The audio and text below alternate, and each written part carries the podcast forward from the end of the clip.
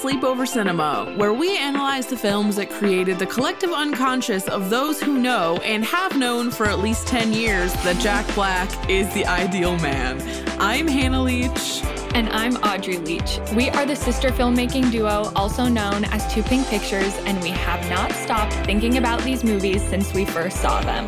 We're going to explore the good, the bad, and the nonsensical of the movies that first inspired our love for film in an attempt to answer the question Are these movies actually good? And at the end of the day, do we really care if they are? Today, we are talking about potentially the greatest movie of all time. I'm not exaggerating, I'm not kidding. This is not a joke, this is not a drill. 2003's School of Rock. He's going to teach them a lesson There will be no gold stars or demerits. that will rock their world. It's called Rock Band. Is this a school project? It will go on your permanent record. Hello, Harvard, yo. Jack Black. The School of Rock. It will test your head and your mind and your brain. This episode has been a long time coming. This movie makes me cry just because it's so good. Yeah, like it is not overtly sad. If you have not seen it, there's nothing about it that is overtly sad. It's just simply that joyous. it is the most joyous movie of our life of our lifetime.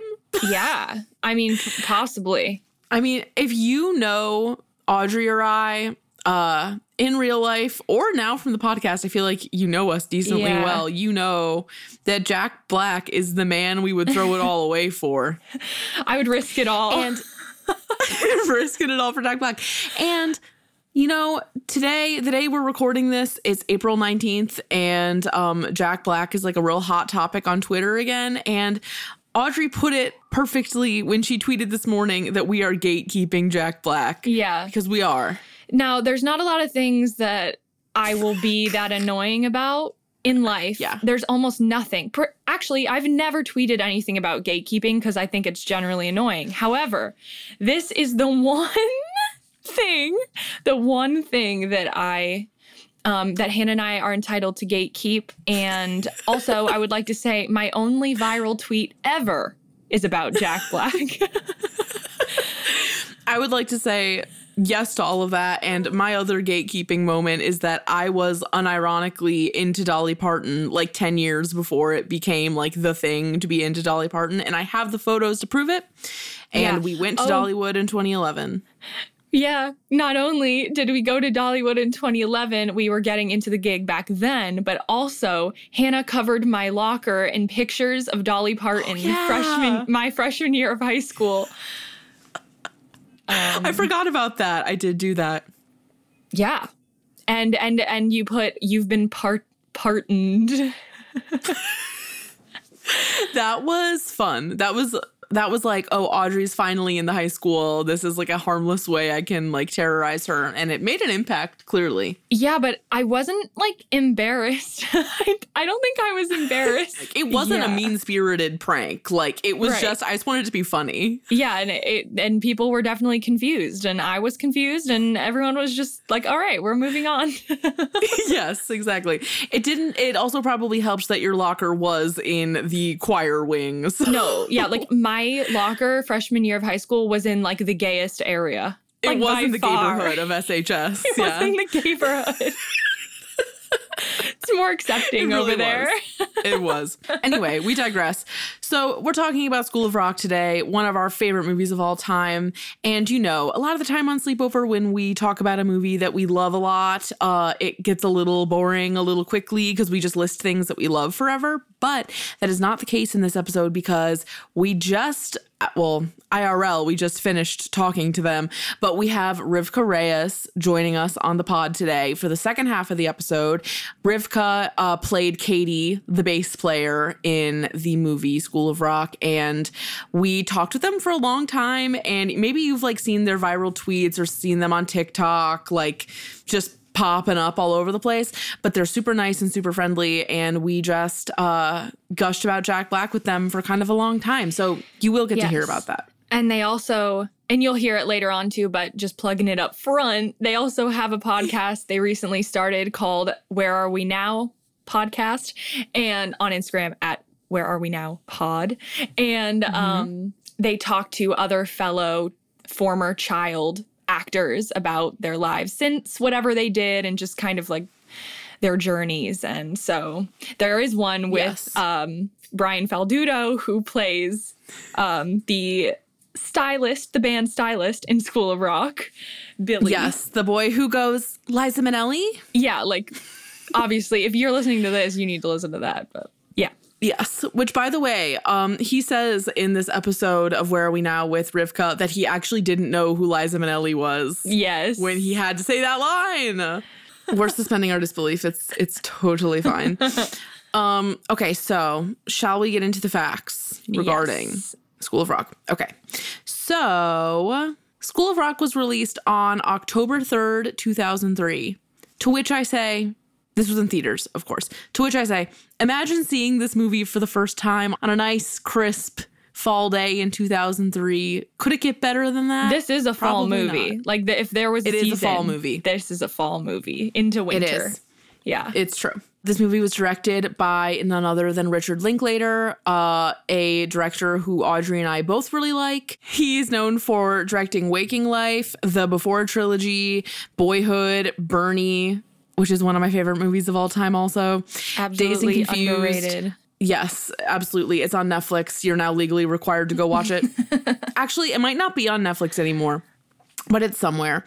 Um, and he is also the executive producer of the weird School of Rock Nickelodeon reboot thing that they did. The movie was produced by Scott Aversano, who's only like truly relevant credit to our audience is that he worked on the 2004 series of unfortunate events with Jim Carrey. So that's just funny to me. Uh, another producer on this movie was Steve Nicolaides. He was an executive producer on Nacho Libre, and he had like varying levels of production on many American classics, including When Harry Met Sally and The Princess Bride. And last and perhaps least, we have Scott Rudin. Uh, yikes. Obviously his name's been in the news a lot lately. I have a lot of acquaintances who literally have worked for him slash do Yeah, work for him. And uh, even in that article, it was pretty wild. Reading that article, I was like, oh, I know these people. like, Yeah. um, so yeah, uh, fuck that guy. yeah. It's so interesting because I remember when I was at NYU, like I knew people that would intern for Scott Rudin, Yeah. and everyone was always like, "It's an absolute hellscape." Like, like Yeah. they hated it. I mean- and I also remember hearing about Louis C.K. before all the shit came mm-hmm. out because so many people in my program were like comedy. People. It was an open. It was an open secret. Everybody knew. Uh, everybody Yeah. has always known about both of them. And the like extra messed up thing about Scott Rudin too is that like we'd be in a class, somebody in the class is interning for Scott Rudin. Somebody, um, the professor might ask them about it, how it's going, blah blah blah. The professor knowing that it's a messed Right. up experience and then them you know it, it taking on like a comedic tone and also that person who's interning for them having that like secret kind of weird badge of honor about it yeah. um, and it's just like we're getting in the weeds but yeah it's it's very topical and um scary and I, i'm i the fact that he is only backed down the fact that he was like i'm backing away from the theater i was like cool Right. like that is approximately like 30% of your workload like mm-hmm. awesome Scott Rudin was the it was like this movie was produced by Paramount and Scott Rudin Productions. Like that was how it was made. Anyway, moving on to someone much less problematic. The screenplay was written by Mike White, who um, also plays Ned Schneebly. Hello, this is Ned Schneebly in this movie. he also wrote Nacho Libre, which I did not realize, which means that we had a meeting of the minds between Mike White, Jack Black, and Jared Hess all at once, which I find to be really enticing. Jared Hess was the director of Napoleon Dynamite, which Yeah, maybe we which- should do a sleepover on Napoleon at some point.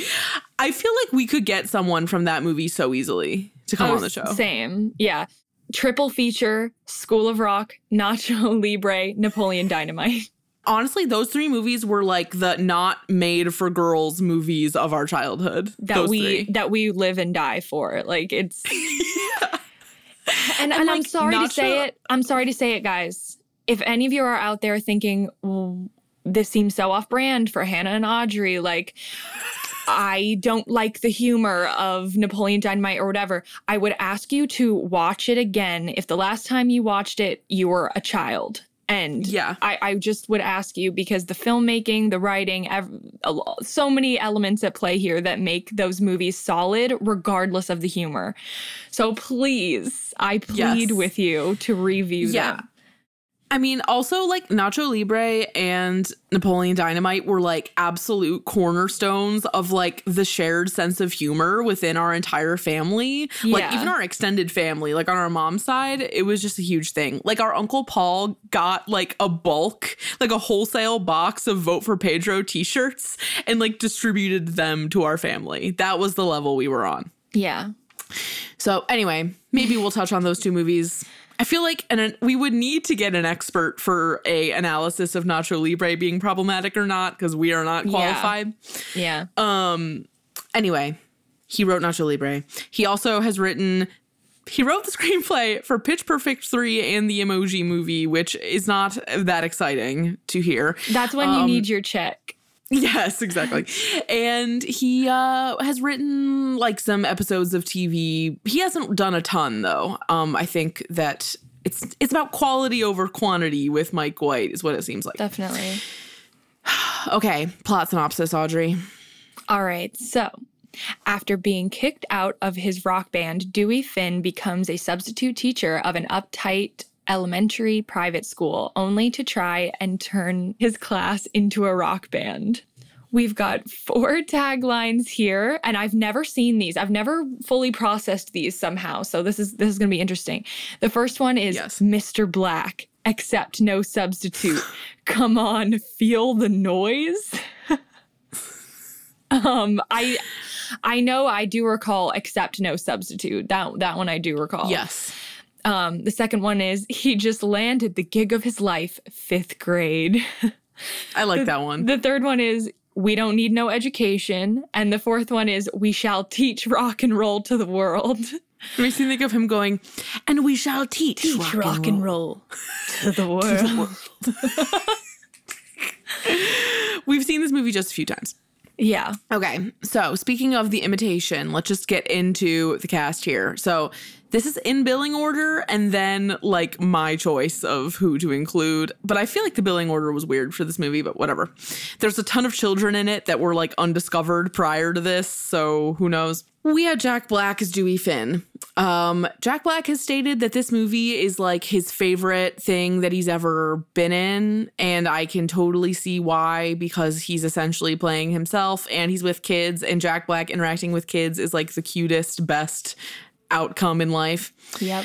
Uh, he's also known for this string of movies High Fidelity, Nacho Libre, Bernie, Polka King, which I like, but no one else does, Jumanji, Tenacious D, uh, all the, and all the Tenacious D like associated stuff, like music and movies, Kung Fu Panda, The Holiday, King Kong, and Shark Tale, baby. Gotta include that. Jack Black is the best person in the world. Yep. And we talked to Rivkah about him, and they agreed and had a lot of really good anecdotes that you will hear soon. Next up, we have Adam motherfucking Pascal as Theo. and Adam Pascal is known for being uh he's in Rent. He's like the he's Ro- Roger, right? Yeah. Roger in Rent from the original Broadway cast and in the movie. He also was Radames in Aida.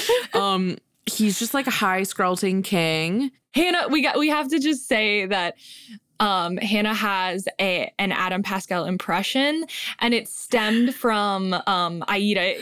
Yeah, you know, as we've mentioned before, we did our problematic high school production of Aida where everyone uh, had a spray tan because we were all white. Yeah. And um, anyway, we have Sarah Silverman as Patty. She's a comic. She has recently had her show called I Love You America. Uh, she's a voice actor on Bob's Burgers. She was on the show Masters of Sex. And around the time of School of Rock, she had the show called The Sarah Silverman Program. She has had a lot of problematic moments. Uh, it kind of could go on forever. So I would just encourage you to go to her Wikipedia and look at the controversy section because you care. she has said and done a lot of racist things or made a lot of racist jokes. Um, But we, you know, that does not spill on to the reputation of School of Rock. We're moving on. Yes, I'm just saying. I'm just saying. Okay. Next, we have Mike White as Ned Schneebly. We already talked about him. And then next, we have Joan Cusack as Miss Mullins, the principal. And I mean, she's a legend. Uh, the things that she's known for the most, though, are In and Out, Grosse Pointe Blank, Working Girl, Shameless, their series of unfortunate events 2017 reboot. She's Jessie in Toy Story 2, which is so fucking funny. Once you hear it, you can never unhear it. Yeah. Uh, she was randomly in Confessions of a Shopaholic, which just feels very on brand for us. And she's in High Fidelity. She was on SNL. And she's just that bitch, honestly. She's so weird and like great. Yeah, I love her. And then we have Miranda Cosgrove as Summer. Uh, she was only 10 in this movie, and she's really known for iCarly, obviously, and the upcoming iCarly reboot, which will probably be kind of uh, interesting. She was on Drake and Josh, and she also was a voice actor in Despicable Me, and she was on the TV show Crowded for like the time that it ran.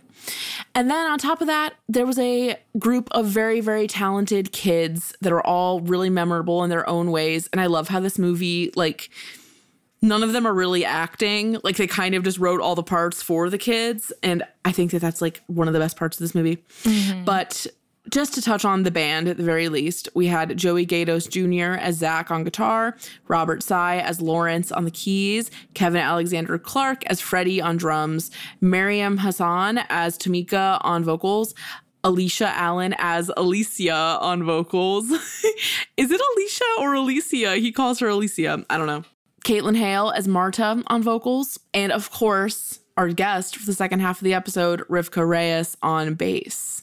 And there's a lot more kids in this movie, and they're all really awesome in their own ways uh, and really memorable. But I just wanted to keep it to the band just so I didn't have to list people forever. But also Brian Falduto as Billy. Yeah, and Brian Falduto as Billy. And I just want to add to that, like that hallmark of casting non-actors um, is something that Richard Linklater does a lot throughout his career. Yes. and it's definitely does. like a touchstone of his films. And I think in every case, it always adds a certain level of realism and like organic reactions, and just like Yes. really brings it um, brings it back to reality. um, yeah. that's a Jack Black quote. Um, yeah, and it, it's one of if if there's something that I could adapt to like my filmmaking, like that. Other obviously making a documentary, it's gonna be real because it is real. Yes. But in narrative, I think it's just a really smart move. Yeah, I agree. I think the repurposing random, like random real life people into like stars is really fun. It's always heartwarming. Yeah. Yes, exactly. All right, so now we're moving on to the money. That's where Audrey comes in. Yeah, always because I am your econ teacher, guys. I'm your business professor. Um, the budget for School of Rock was $35 million. The box office opening weekend was 19,622,714. And the overall worldwide gross was 131,095,990. So, what I'm getting from that is that School of Rock is very much a word of mouth movie. It is a grow over time movie.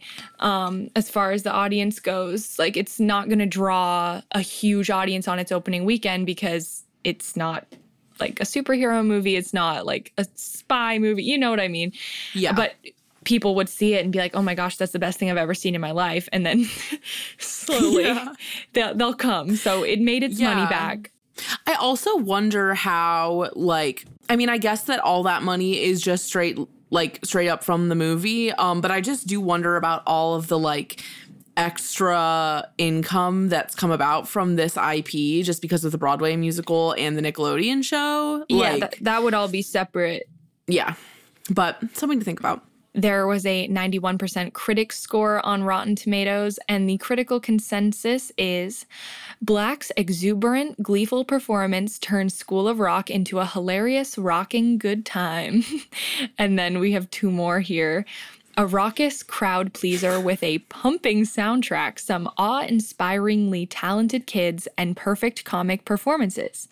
And the third one is it's genuinely good hearted and features child actors that look like real kids, all permeation of geeky, fat, skinny, sullen, and silent in that way that only actual kids can be.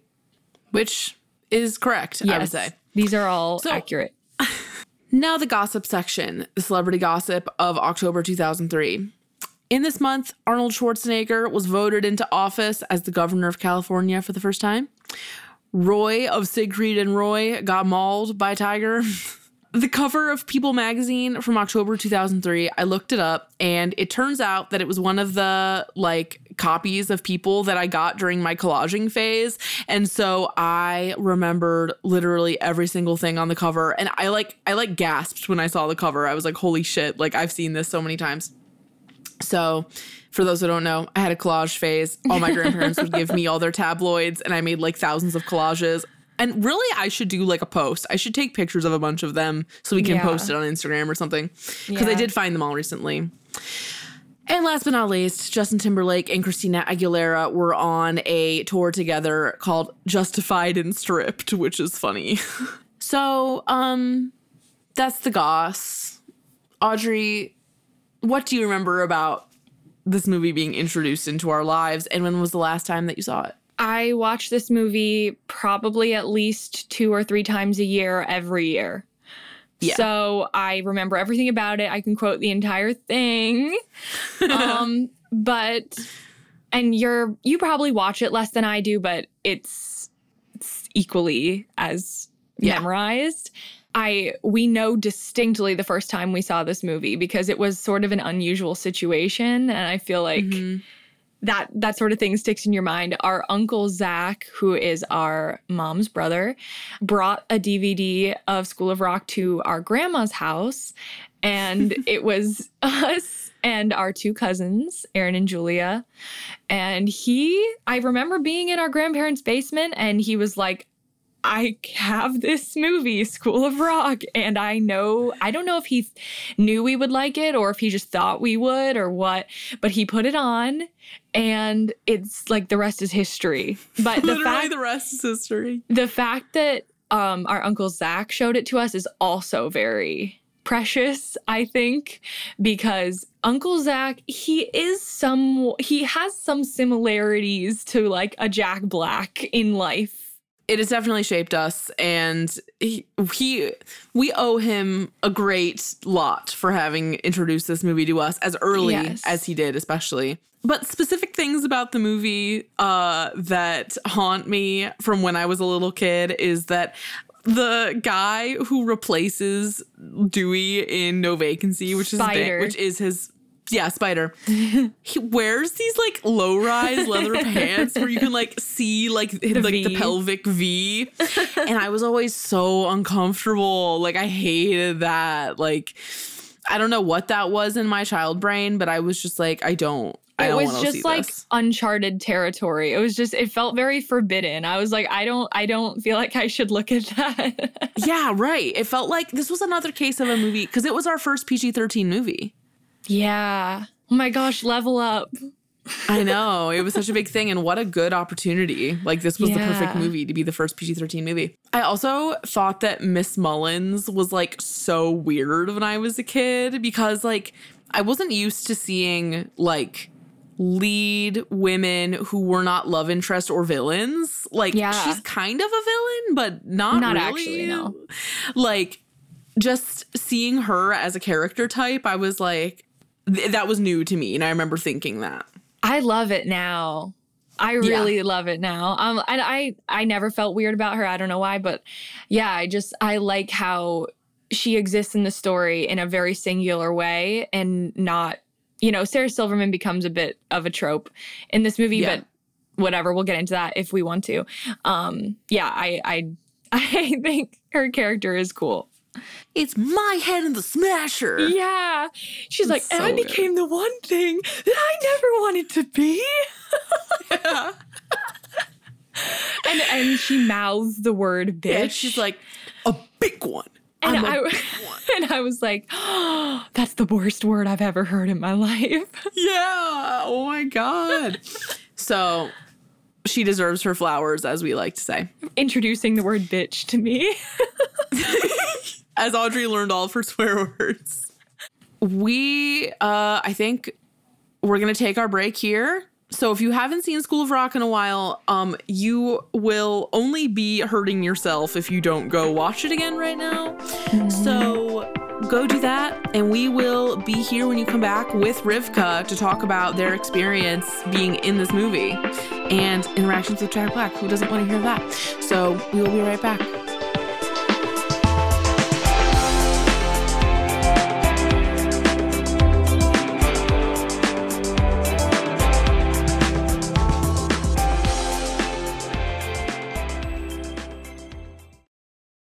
Hello, everyone. My name is Matt Neglia, and I am the host of the Next Best Picture podcast, part of the Film Entertainment Awards website, nextbestpicture.com.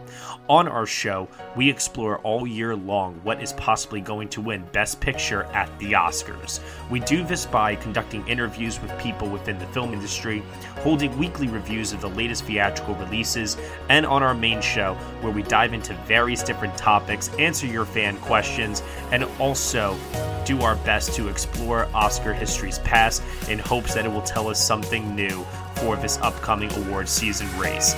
We hope that you will join us on all of the various podcasting networks. We look forward to seeing you over at nextbestpicture.com.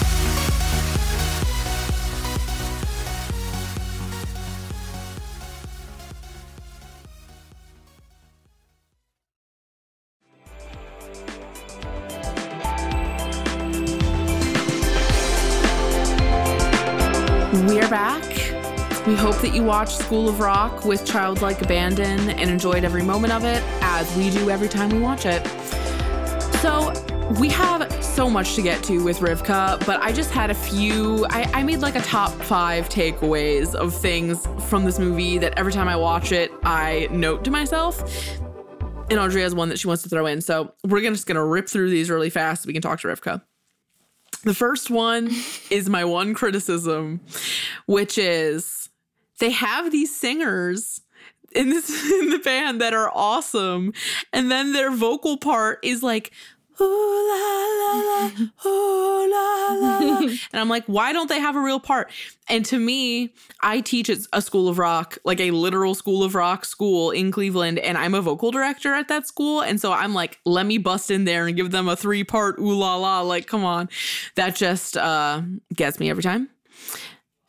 Jack Black is just the ultimate trustworthy man. Like, it's him with a bunch of kids, and you know that you're not supposed to trust him with the kids, but you do trust him. but him. you with the do. kids. Yeah, you absolutely do. And that's really what makes it work. I mean, if it was anybody else, it would be a bigger stretch in your mind. Like- Yes. Yes. It makes so much sense that it's him and kids I mean, in this movie. That was the seed of the entire idea. Was Mike White was saying to Jack Black, "Wouldn't it be funny if we did a movie where it's you and a bunch of kids?"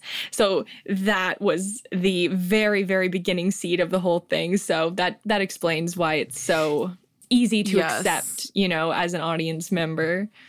to me, like the way that classic rock is like the gospel that Dewey Finn preaches with uh, so much fervor. Just it honestly does remind me so much of my job. Like that, like there are dudes that are actually like that that I work with, Yeah. and God bless them because it really is a subculture, you know. Not one that we dip into very often on this show, but it does exist. No.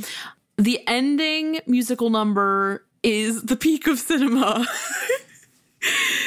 it's so good. It's so exciting. It's so cute. The song is so good. Jack Black is such a good singer. The kids are so cute. Um it's just great. It's Yeah. a top 10 moment in movies for me. Yeah, definitely. there's not really much else that can be added on to the discourse surrounding the I like to eat, is that such a crime scene between him and Tamika. But just what a beautiful moment. That's really it. It's, it it it bears repeating that it's worth looking at that scene over and over again because it just is so cute and so positive. Yeah. And then the last thing I have is that this movie really does speak to like the really just satisfying and cute experience of teaching kids how to play rock music. Like again, this is my one of my jobs and like teaching a bunch of 9-year-olds a harmony or like watching like a 12-year-old get really good at playing a guitar solo. Like that's just sweet. Like that's just a great thing to be involved in and I really love doing it. And so seeing it in this movie just warms my heart. Yeah, that that's what I was that was going to be my one point too. I could obviously we could talk for ages but we got to get to the interview. Um Yeah. is that this movie and you wonder how much it actually has influenced us like truly in our choices for the art we make or like the ways that we creatively contribute to the world and stuff. But like it's funny that we covered Bring It On last week too, because literally, if you combined School of Rock and Bring It On in a way, like that is the documentary. like, Yeah, that- that's true. um the if if you don't know hannah and i produced a feature length documentary about high school show choir which is done now but anyway it just You'll get to see um, it soon. yes um it aligns with our passions in the most extreme way and it's like which Yes. came first it's like was i meant to do this was i like meant to make these kinds of things or like they really Mm-hmm. are uh, we just love we love an ensemble of young yeah which we Yeah. also talk about in the interview but we love an ensemble of young people who against all odds come together come together to create an unforgettable show that's what we it's love true. We And- love the razzle dazzle. regardless of if it's actually a forgettable show it will be unforgettable to that ragtag group of kids yes. And that's what matters. That's the best part. yes Ugh, okay, so we'll leave it at that for now because we have to get to this interview with Rivkah, which is really amazing. So, um, here it is. We are having a massive moment here on Sleepover Cinema today. Um, we are being honored with the presence of the one and only Rivkah Reyes, artist, writer, musician, podcast host, and of course, Katie, the bass player from School of Rock. Rivkah, thank you so much for being here with us. Thank you so much for having me, sisters. We are so excited and like still so surprised that you're here. So we're just like super thrilled this is happening. Um, your whole aesthetic for your podcast, like the social media, was enough for me to just be like, yes, I want to hang out with these two. So, like, absolute honor to be on here. Thank you so much for having me. Oh my God. Thank you. Audrey, do you feel uh, validated?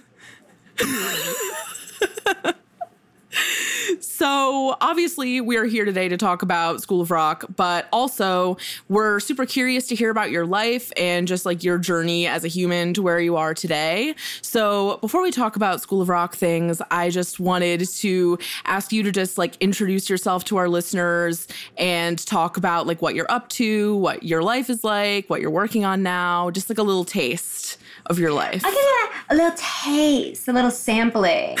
um, I'm Rivkah Reyes. Um, I almost just said my height because I yesterday morning had to do two different self tape auditions, and at the end of the audition, we're supposed to say our name and our height. So I almost just defaulted to Rivkah Reyes, five foot nine. I live in Los Angeles, and I am willing to shave. Um, no, I, I, I am living in Los Angeles right now. Um, my pronouns are they, them. I also occasionally use other pronouns um, interchangeably just for funsies, just so I'm feeling spicy. Um, and I, yeah, like like you said, I'm an artist, a writer, podcast host. I'm currently hosting a podcast called Where Are We Now, where I get to connect with other former child actors and child performers and folks who came into the spotlight young about life and just catch up with them and see what they're up to now. Um, and we get spiritual, we get witchy sometimes. Um, sometimes we, you know, just just chat about mundane shit, and that's honestly what I love the most. Is like I don't give a fuck about like the project that, that got them famous because Mhm. I have such a connection to that whole thing of being like known for one thing my whole life. But I really like talking to them about like what they like, what's in their garden, like Right. what's in their fridge, you know? Right. um, and and it's been so so beautiful. I've got some really iconic guests um, that have already been on, and ones that we recorded, and ones that are coming on in the future. So that's been really cool. And what else? I, I have a bunch of like fun works in progress that I'm writing. Um, I'm working on a pilot. Um, I've written a couple of screenplays, short films, and they're all kind of just like kicking it in my Google Drive, waiting to um, get their wings, you know? Yeah, for sure.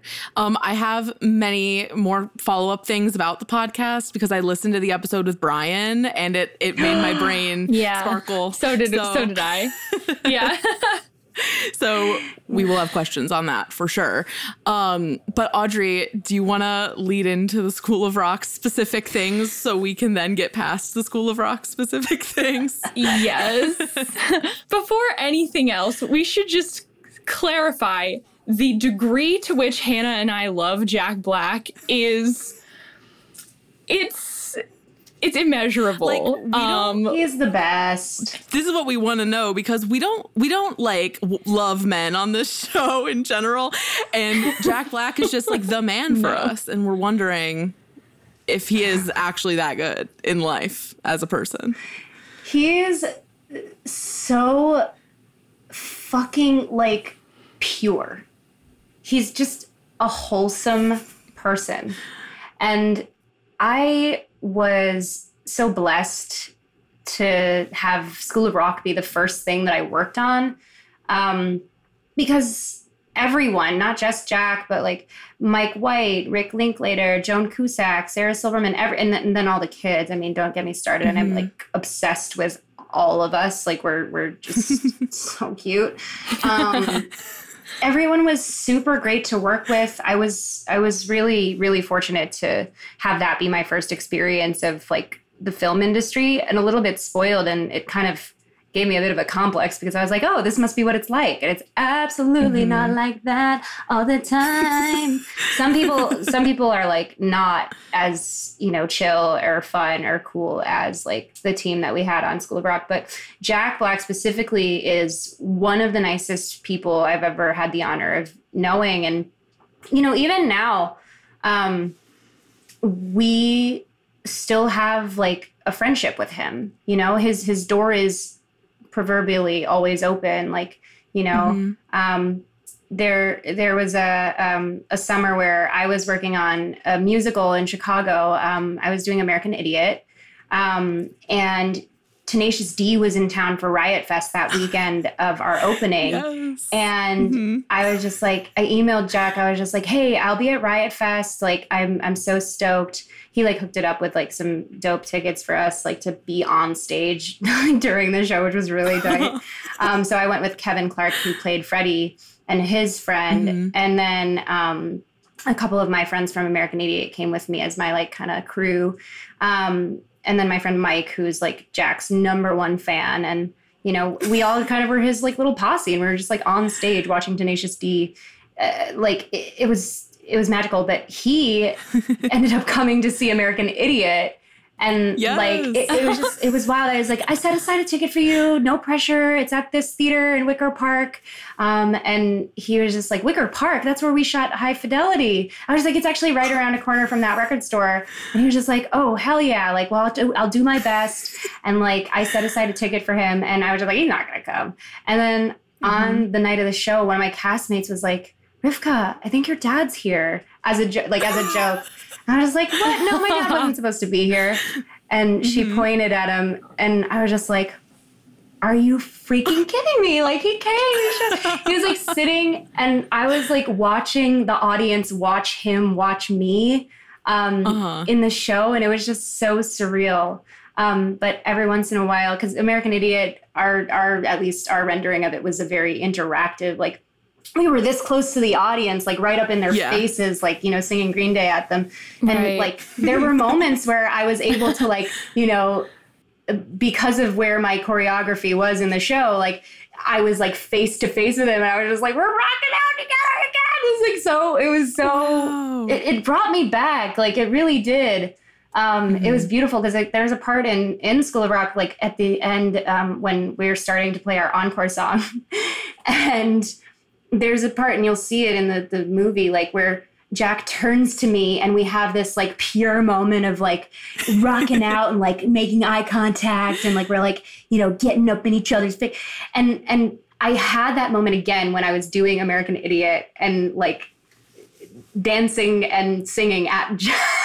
it was just so surreal and like i was like wow this, this is so cool that he like came out to support us like uh, like Aw. you know mid-level chicago theater company uh it, it was it was phenomenal it was just a very cool experience Wow. Hell yeah. That's the answer we want. Um, yeah. Great. That that's that's all. That is everything I wanted to hear and more. um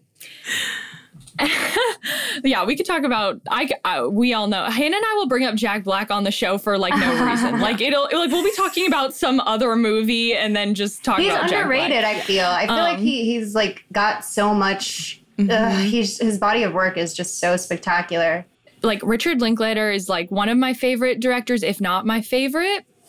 And I'm curious if there's anything that you learned from watching him work on set that was particularly impactful or that you carried over into other work that you've done. And now that I know that you have like screenplays and like things that you would like to um, make real, like if there was, because I've heard a lot about the way that he works on set um, with like the before the Sunset trilogy and like Bernie and you know just other other things. So I'm curious.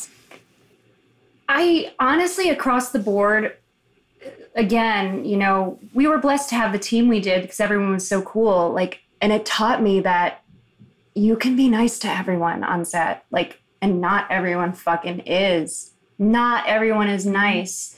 And Rick and all of the, you know, team was so nice to each other. Rick was nice to the PAs, like, you know, and that's that's amazing because you never know who that PA is going to grow up to be. Bill Hader was a PA for most of his, you know, early 20s.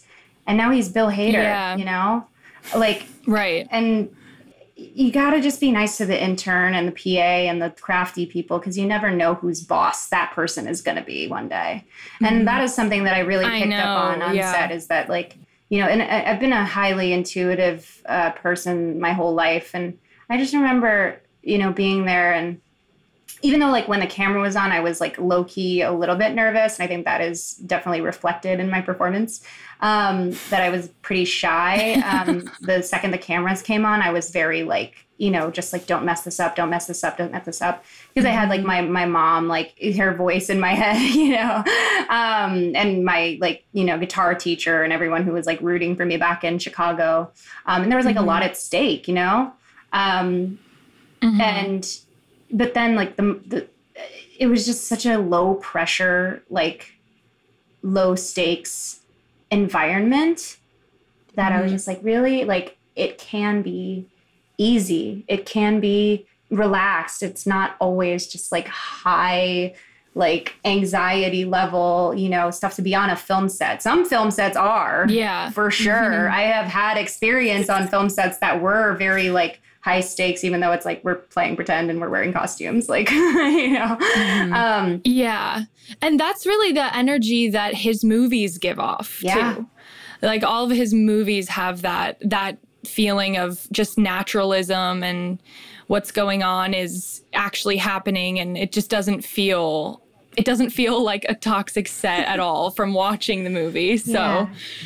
Yeah, I've had my fair share of bad PA I'm experiences, so I'm always curious about that kind I'm of thing. sorry. Yeah, I, I've Yeah. I kind of I've I've not had much experience as a PA, um, but you know I've had experience as a location scout uh, for film before, and it's it's sometimes really really interesting to like work with some of the people. I'm like this is a commercial for like arby's. Like chill the fuck out dude. Like yeah. the aspect of being a kid on set and especially for this movie um, there's so many jokes where you they would go right over your head as a kid and they went right over my head when i watched it for the first time which was probably what 2004. like 04 yeah. yeah like 04 um so i'm curious like you being on set and hearing all the dialogue and everything and then you know viewing the movie as you get older if you do i don't know if you do like do layers of it kind of settle in as time has gone yeah, on i think it's really cool i've been i've been especially we just we were talking about before we started recording that like school of rock is randomly viral today on twitter Yeah. and like we're you know being talked about which feels good. Um and it makes me really happy that like it has stood the test of time. Uh like not like many movies from early 2000s like this one is like kind of timeless and like Right. there's not much wrong with it like problematic or like you know sexist or anything like that. Yeah. um there is like a bit of the shrill woman trope which i hate but like you know. Yes. um but yeah I, I i think that what really it's more that people will point things out to me and I'll be like, I never realized that. Like somebody uh, pointed out that like the cello is nothing like a bass, aside from the fact that it has four strings and it's big, right? Like and low sounding. Yeah. Um, And so somebody, my friend Liz, like sent me this screenshot that she took of somebody's Facebook post and it was like the fact that Katie like knew how to just like play the bass even though the bass and the cello are not even remotely similar in tuning is pretty cool. Like she must be a really really talented musician.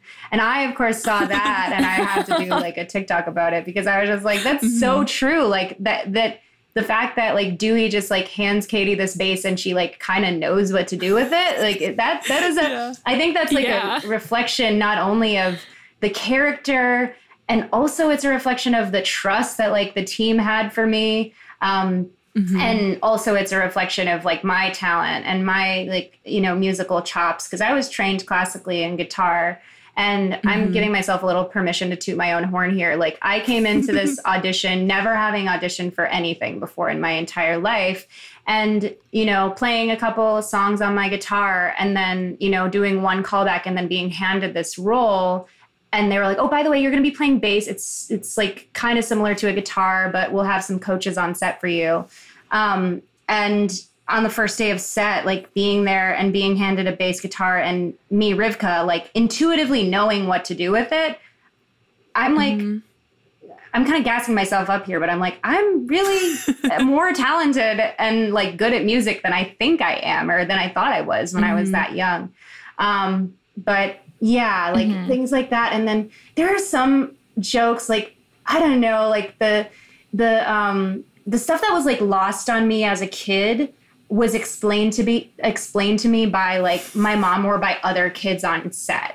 Like because some of the other kids on set were like a little more like um a little less like sheltered like than i was because Yeah. i mean i did grow up in a pretty liberal like family in a liberal town. Like I, I grew up in chicago in like the predominantly like gay and queer neighborhood.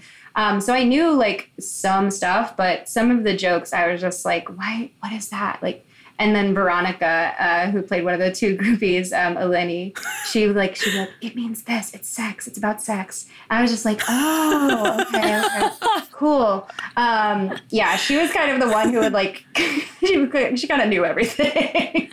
She was kind of the friend, the you know the archetype of the friend who kind of like knows everything a little too young and knows a little too Yeah. much. um, but Yes. yes, yes, I was I was always like, what does that mean? She would be like, it's this. Oh, that's that's a drug. uh, crack is a drug. oh, okay, got, gotcha, gotcha, gotcha. Yeah. What was the situation where you all viewed it together for the first time? The first time we all watched it together was, I think, one of the early previews of it. Like it was like in, it was definitely in Los Angeles, and it was at the Cinerama movie theater in Hollywood, and we. um I remember we saw Sully from Godsmack like uh, in the theater. I think it was like seeing a different movie. Yeah. Um, but we were just like, it was just us watching it, and we were like, this is so cool.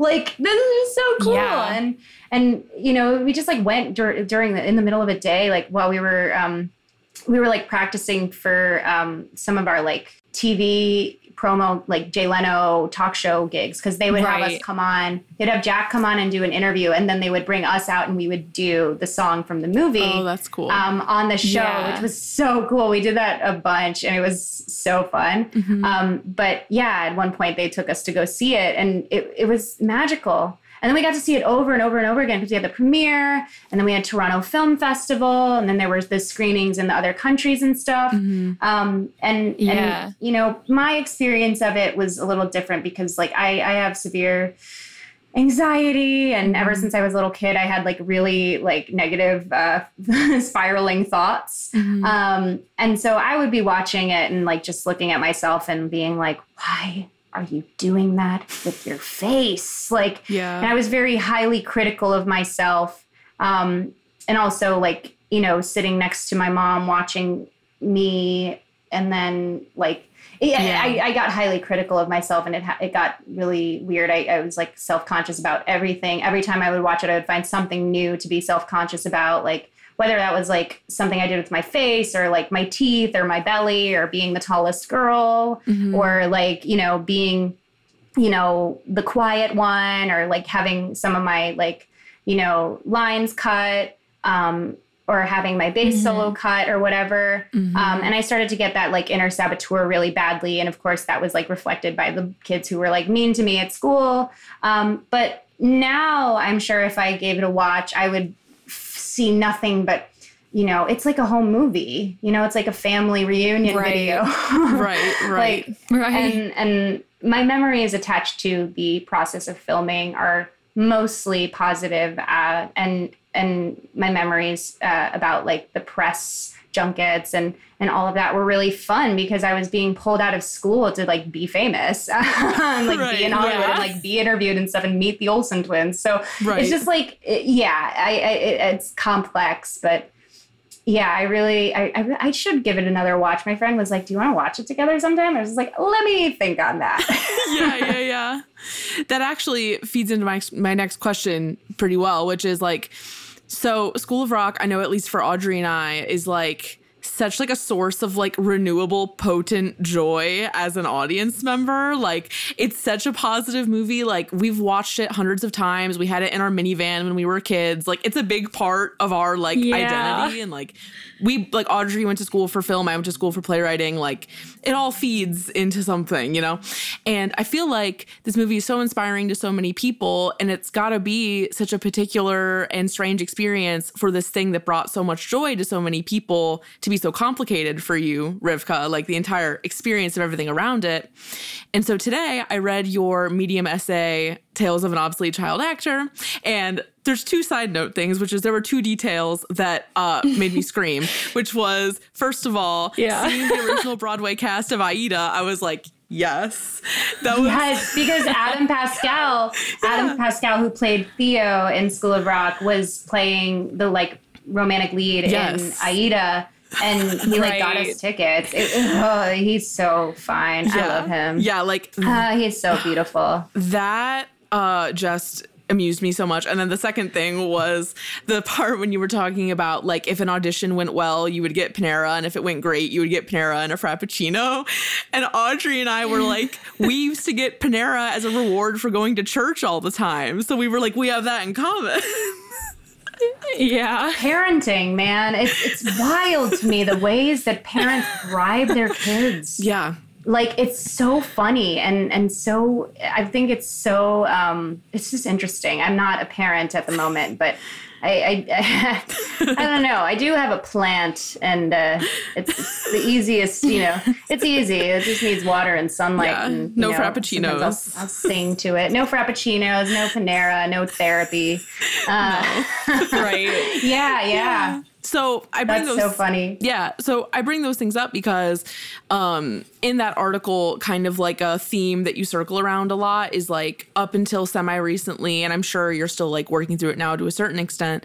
Um, you had this like fear of having peaked at like 10, which, first of all, understandable. Second of all, you're a Leo and I'm a Leo, so doubly bad imagining such a thing as a Leo.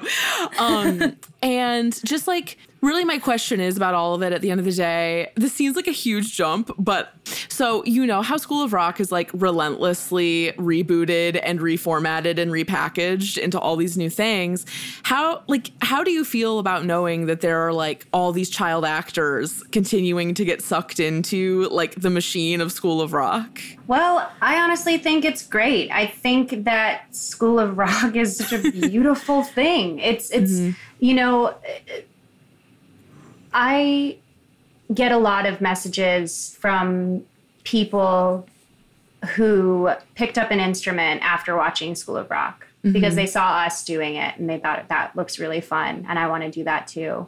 I get a lot of messages from parents who are like, "Hey, just so you know, like my daughter loves you and started playing guitar because she saw you with the bass in your hand and said, I want to do that.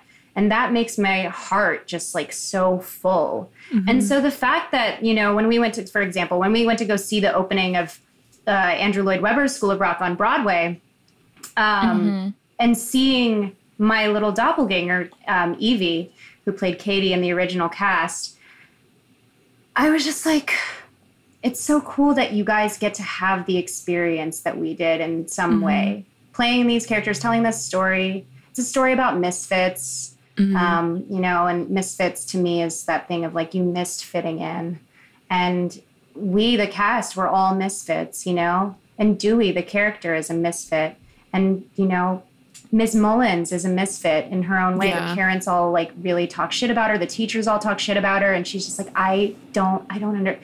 Now I'm like getting deep with this and like uh, existential, but like that thing of like coming together as a band, as an mm-hmm. ensemble, you know, it, it was so magic to get to see these kids play our characters, but you could also see the relationships underneath the characters between the actors mm-hmm. and know that they mm-hmm. just like love each other so much. And that is so beautiful. Like it's just so wholesome and so pure. And I love any like film that has like a an ensemble of kids. yeah Um, my favorite movie when I was a kid was uh, The Sound of Music, and I was listening to one of my favorite podcasts, which is That's mine as well. Yes, uh, Las Culturistas.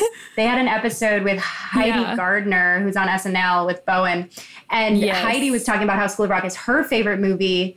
And it was funny because they gave me a shout out because they we I did a, a live version of their podcast. uh, which is nice. so cool. Um, but yeah, uh, Bowen was talking about how like he, he he was just like you know Sound of Music and School of Rock are basically the same movie, and I was just like, that makes so much Yeah. sense. She's kicked out of the abbey for you know not fitting in, and then she finds these kids and turns them into a band, and I mean she finds love, but mm-hmm. like you know it's just like, and they're they're coming together, you know, to to fight this this per, this um this system that is against mm-hmm. them, right? They're mm-hmm. literally, you know, the Von Right. Trapp family is also sticking it to the man by escaping the Nazis and stuff like that.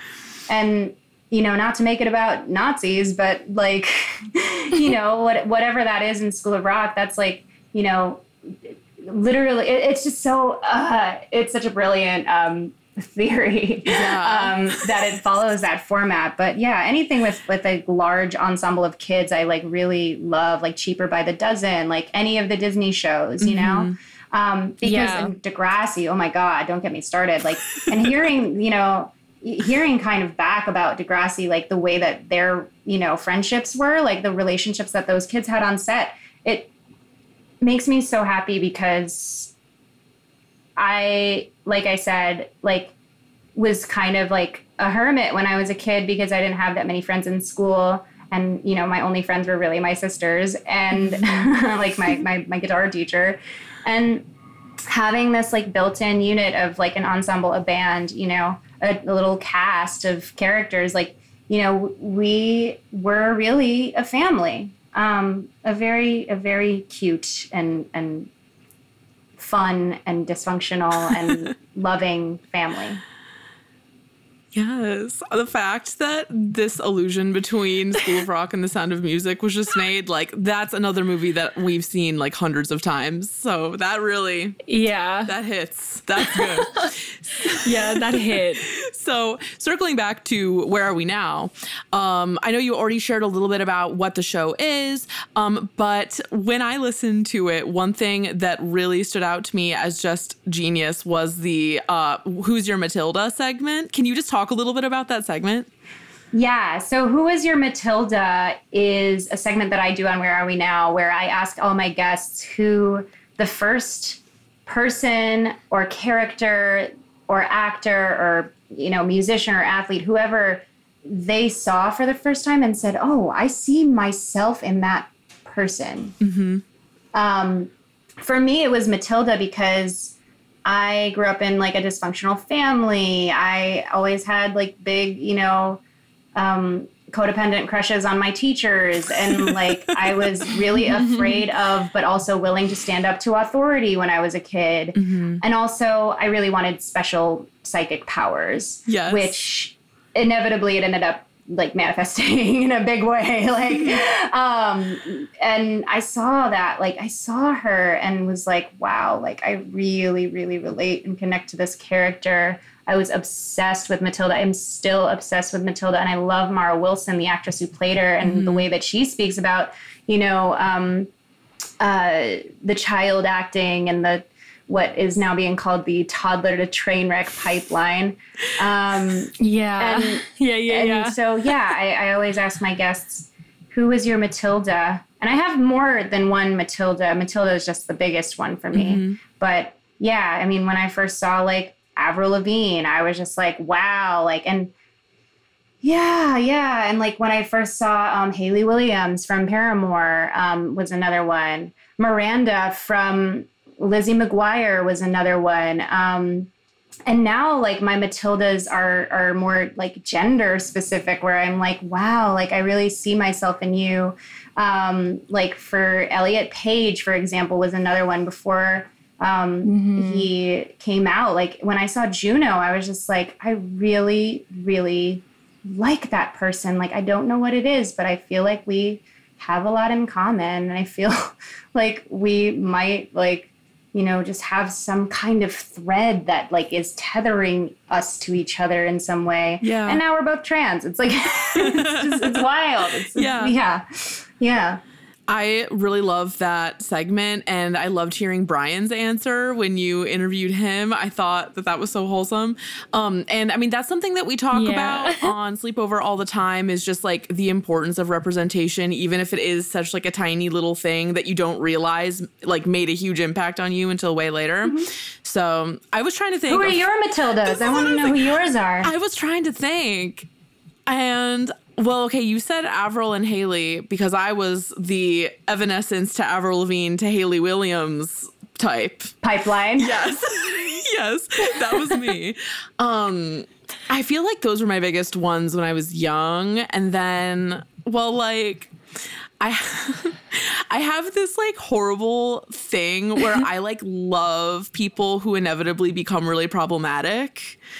Um okay, not not in like the worst, not, what you're thinking, bad, I'm not sure. bad, bad, but like I'm talking about like the like the Lana Del Rey's and like the Lena Dunhams, like those. oh my god both of them i i love them both i love them both so much Okay. I Same. love them both so much Yeah, like i, when I truly like when Lena when Lena Dunham like gets ripped apart, like I know that she fucks up kind of a lot, but I still feel like there's a little bit of me in there that's like getting shat on every time, and I'm like, I'm just gonna look away and pretend like it's not happening. But yeah, um, I can big one. earnestly say that the both of them, I I know Lana as a friend and like Lena, I've I've you know run into a few times, and and what I can honestly say about both of them and my understanding of both of them, and I think I have a similar thing is that they have pure hearts, mm-hmm. big hearts, nothing but good intentions. They just suffer mm-hmm. from chronic foot and mouth syndrome. Yeah. I love them both dearly, like work wise. And Lana personally, like, is one of the kind of another one where I'm like, you are one of the kindest people I've ever met. And like, it- it's just that the media, like, sometimes, and yes, of course, it's like all a product of like their whiteness and their like, you know, um, Yeah. like cis hetness Yeah. but I mean, it's just they have learning to do. We all do, though. Yeah, I mean. I'm not fucking perfect. I'm not an expert on anything. Like, I am definitely, you know, a privileged person in that I'm like white passing and whatever the fuck that means, and like, you know, that that I just grew up comfortable, um, and and that I have this like platform that I do, and Mm-hmm. you know, it's just like a matter of using it for good and and um, being really mindful of what you say uh, when you're in the public eye. Yeah. You know, it's good to hear those things because I have, you know, there's been a lot of heart and soul invested in both of their bodies of work uh, over time in my life, Yeah. for sure. Um, yeah, Audrey, who are your Matildas? Do you know? Uh, can you think of one for me, Hannah? Do you know? I feel like any, I have like uh, maybe like Mary Poppins. That's one of mine. Oh yeah, that's a good one. That's a good one. I mean, I'm a, I'm a huge Julie Andrews stan, like giant. Love her. So yeah, um, definitely was like magnet magnetically attracted to anything that she was a part Me of. too. She's so Um, good. Yeah. Yeah. Another one of mine is Miss Hannigan that's a from good one. Annie. Fuck. Okay, we like have like the, the Kathy Bates version. Carol Burnett. No. Carol Burnett for Okay. sure. I love Kathy Bates. Oh, Carol Burnett. Love Kathy Bates. That's good. As um, Miss Hannigan, but Carol Burnett is the uh, supreme for me. The Yeah. ultimate. Yeah. Yeah. That makes we sense. have such an extreme overlap in in loves in Die Hard loves, and I just love that you said Miss Hannigan because I'm always like, if I had to go back and be in a musical, like I would be Miss Hannigan. Like that's all I could do. Like that would I can't it. wait. I cannot wait until I'm in my like 40s or like like yeah, like my late 40s, early 50s, so I can play all of my dream roles, like Right, like Miss right. Hannigan, Ursula, like Yeah, all yeah, of the yeah. like crones, like the hags. Like I want to play all of the hags. yeah. You know, I like grew up always getting like I did like theater as a kid, like middle school, high school, and I have a really low singing voice and I would always get cast in like the crone parts, but I wasn't like down with it yet. And now I would be down with it, but it was like too much of an insult when I was a kid, you know? like your ego is so tied up in that. As we said before, we both listened to your podcast episode with Brian Falduto, aka Billy, aka Fancy Pants, where you touched on the idea of redefining success. How has your idea of success evolved over the years? My idea of success today is that I put sunscreen on before going outside, right? My idea of success is that I've drank a lot of water, that I got a full, you know, eight hours of sleep, that I have been honest with you two the entire time we've on, been on this show, that I was able to say no to something that didn't feel aligned with my um, my values and beliefs, right? Before, my idea of success was I have to book something bigger than School of Rock in order to stay relevant. My idea of success also wavers from time to time too, because like I'm a person with a phone, like Right. and I Right. see so much, you know, I and also being in the, you know, industry um, of like performing and everything and having a lot of friends that are, you know, successful and and you know, uh, rich and and you know, but but I think the key has been like not equating rich to success, not mm-hmm. equating verified mm-hmm. yes. blue check mark to success. Um, because success comes from capitalism, of course, and, and that comes from white supremacy. And like, you know, for me, I, I, I think that, like I said, putting on sunscreen, praying, meditating in the morning, like those are mm-hmm. my ideas of success now. And anytime I start to slide back into the like looking at the likes, you know, looking at the algorithm, trying to scrape to get my mm-hmm. face on the top of everyone's for you page and in Instagram feed and whatever, that's when I have to check back in with myself and be like, okay, but what am I grateful for? What are the like what are the actual successes from today? Because, you know, I like I talk about this pretty openly all the time. I'm an addict and I'm in recovery for like three years now and you know, I, I have been almost dead several times. And, you know, when you face that, you're left with like a bit of ash on your heart from the underworld. And you're just like, all right, well, it's cool that I was able to survive that. It's cool that I've gotten a taste of that. So I know that I don't need to go back to that ever again. Mm-hmm. You know, um, at least the dark, you know, addicty stuff, um, I don't need to go back into those old behaviors ever again. So for me in sobriety and recovery, like every day is a success. Every day that I don't pick up a drink or, you know, use drugs or go back to a toxic relationship or, you know, uh, act out or act in with food um, or money or, mm-hmm. or whatever, you know? Mm-hmm. Um, so, yeah, I think uh, it's really important to, to count the, the blessings, count the small successes in your day. Yeah. I really appreciate what you said about like success and money being a part of capitalism, being a part of white supremacy, all of that. Cause I've been thinking a lot about that lately too. Like my current life is kind of like patched together with a lot of gigs. And I really like that about it. But at the same time, sometimes I'm like, should I be making more money? Should I be working harder or more or like more visibly? And um, I just appreciate what you said because I've been thinking about it a lot lately and I've been talking to Audrey about it a lot lately too. so it's been a topic. Yeah. If it feels like um, a, a lot of people roughly our age like are thinking all of these things, but it's not that often actually brought out verbally, yeah. like in conversation, at least like in my workplaces or whatever uh, whatever situation. So it's nice to just be able to like speak that. yeah, well, no, because it's because when we're kids, our parents are like, don't talk about money. Don't ask somebody how much their house mm-hmm. costs. Like, that's really, really rude to talk about money. And it's like, no, like, it, why does it have to be such a secret? Why does money have to be such this like scary thing? And I talk about this on my show, and I talk about this with my friends, and you know, um, in general, I, I, you know do a lot of writing on my own, like just journaling about mm-hmm. money because I have such a weird relationship with it because of the way that my parents, you know, viewed it and and you know hid things and you know um, used my money that I made from School of Rock and whatever, um, and then like kept it a secret from me and and all that. Like I have to rewire my brain around first of all, everything that I learned from my parents, um, which is a beautiful and wretched thing about growing up and you know being in your Saturn's return, um, mm-hmm. is you get to start reparenting yourself and you get to start like shedding layers of like what doesn't serve you anymore and like what beliefs from your family and from society that are actually lies that keep mm-hmm. you small you know, one of my biggest mm-hmm. lies that I used to tell myself was that I needed money to be happy, you know? Mm-hmm. Um, and that like money, you know, is evil.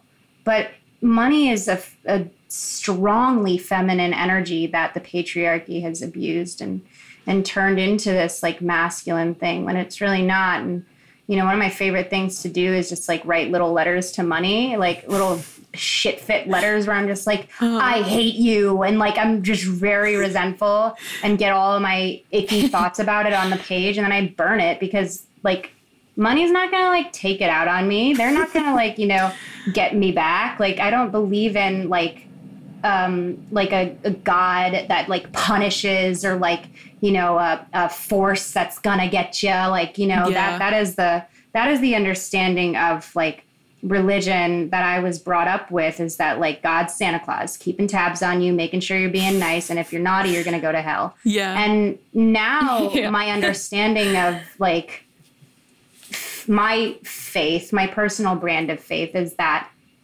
if it is meant to happen, it'll happen. And mm-hmm. if not, the universe will not let it happen.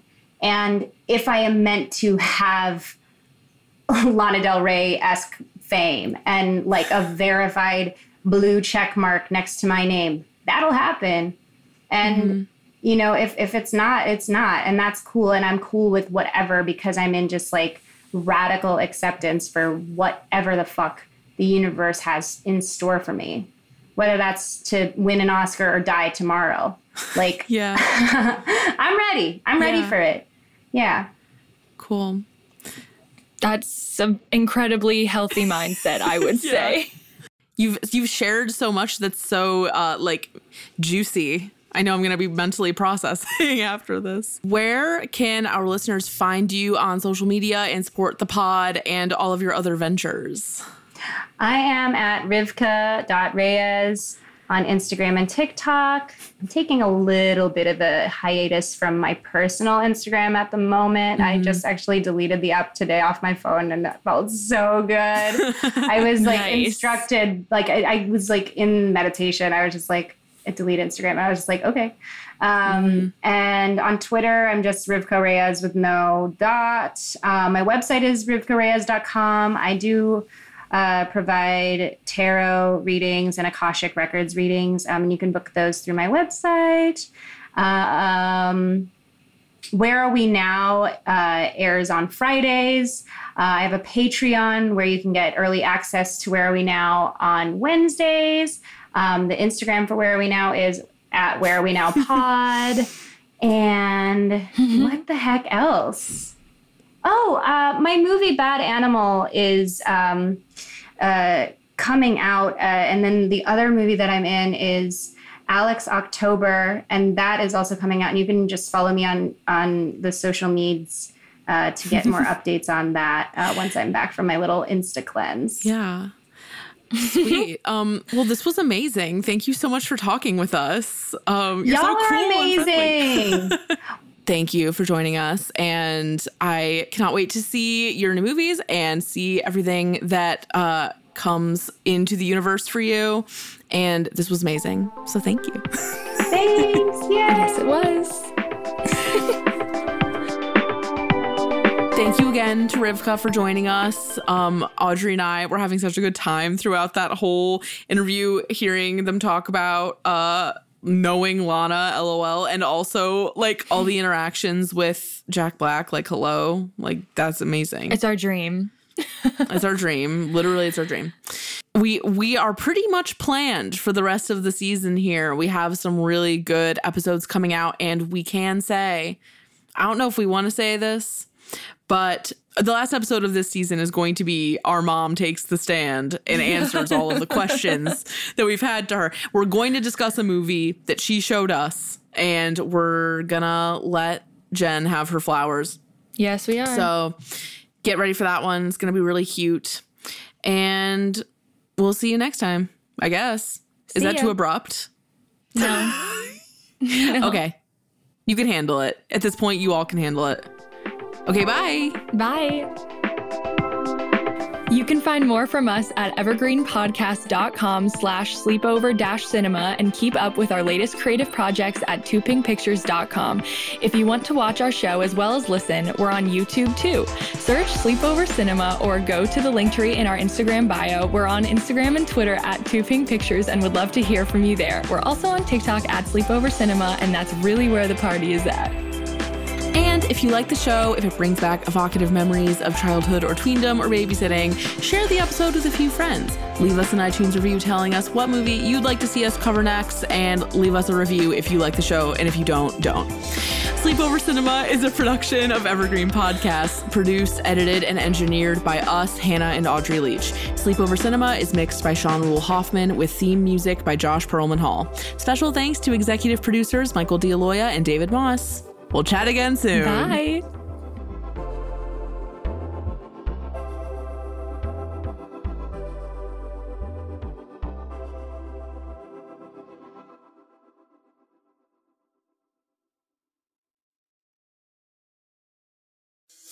Hi, I'm Christina Yerling Biro, host of the podcast Pop Culture Confidential. Join me as I go way behind the scenes with some of the most influential people in entertainment and media. Hear actors such as Succession's Brian Cox talk about his favorite characters to play. There always has to be a mystery. The audience have to be in a situation where they want to know what's going on. Meet studio execs like Pixar chief Pete Docter and learn his secret on how he makes us cry. Emotion is our first language. And so many others who are defining popular culture, from Obama speechwriter David Litt to Top Chef host Padma Lakshmi. We don't often think about food politically, or we don't want to, but it really is. Join me. Search for Pop Culture Confidential wherever you get your podcasts. This podcast was produced with the support of the Ohio Motion Picture Tax Credit and in partnership with the Ohio Development Services Agency.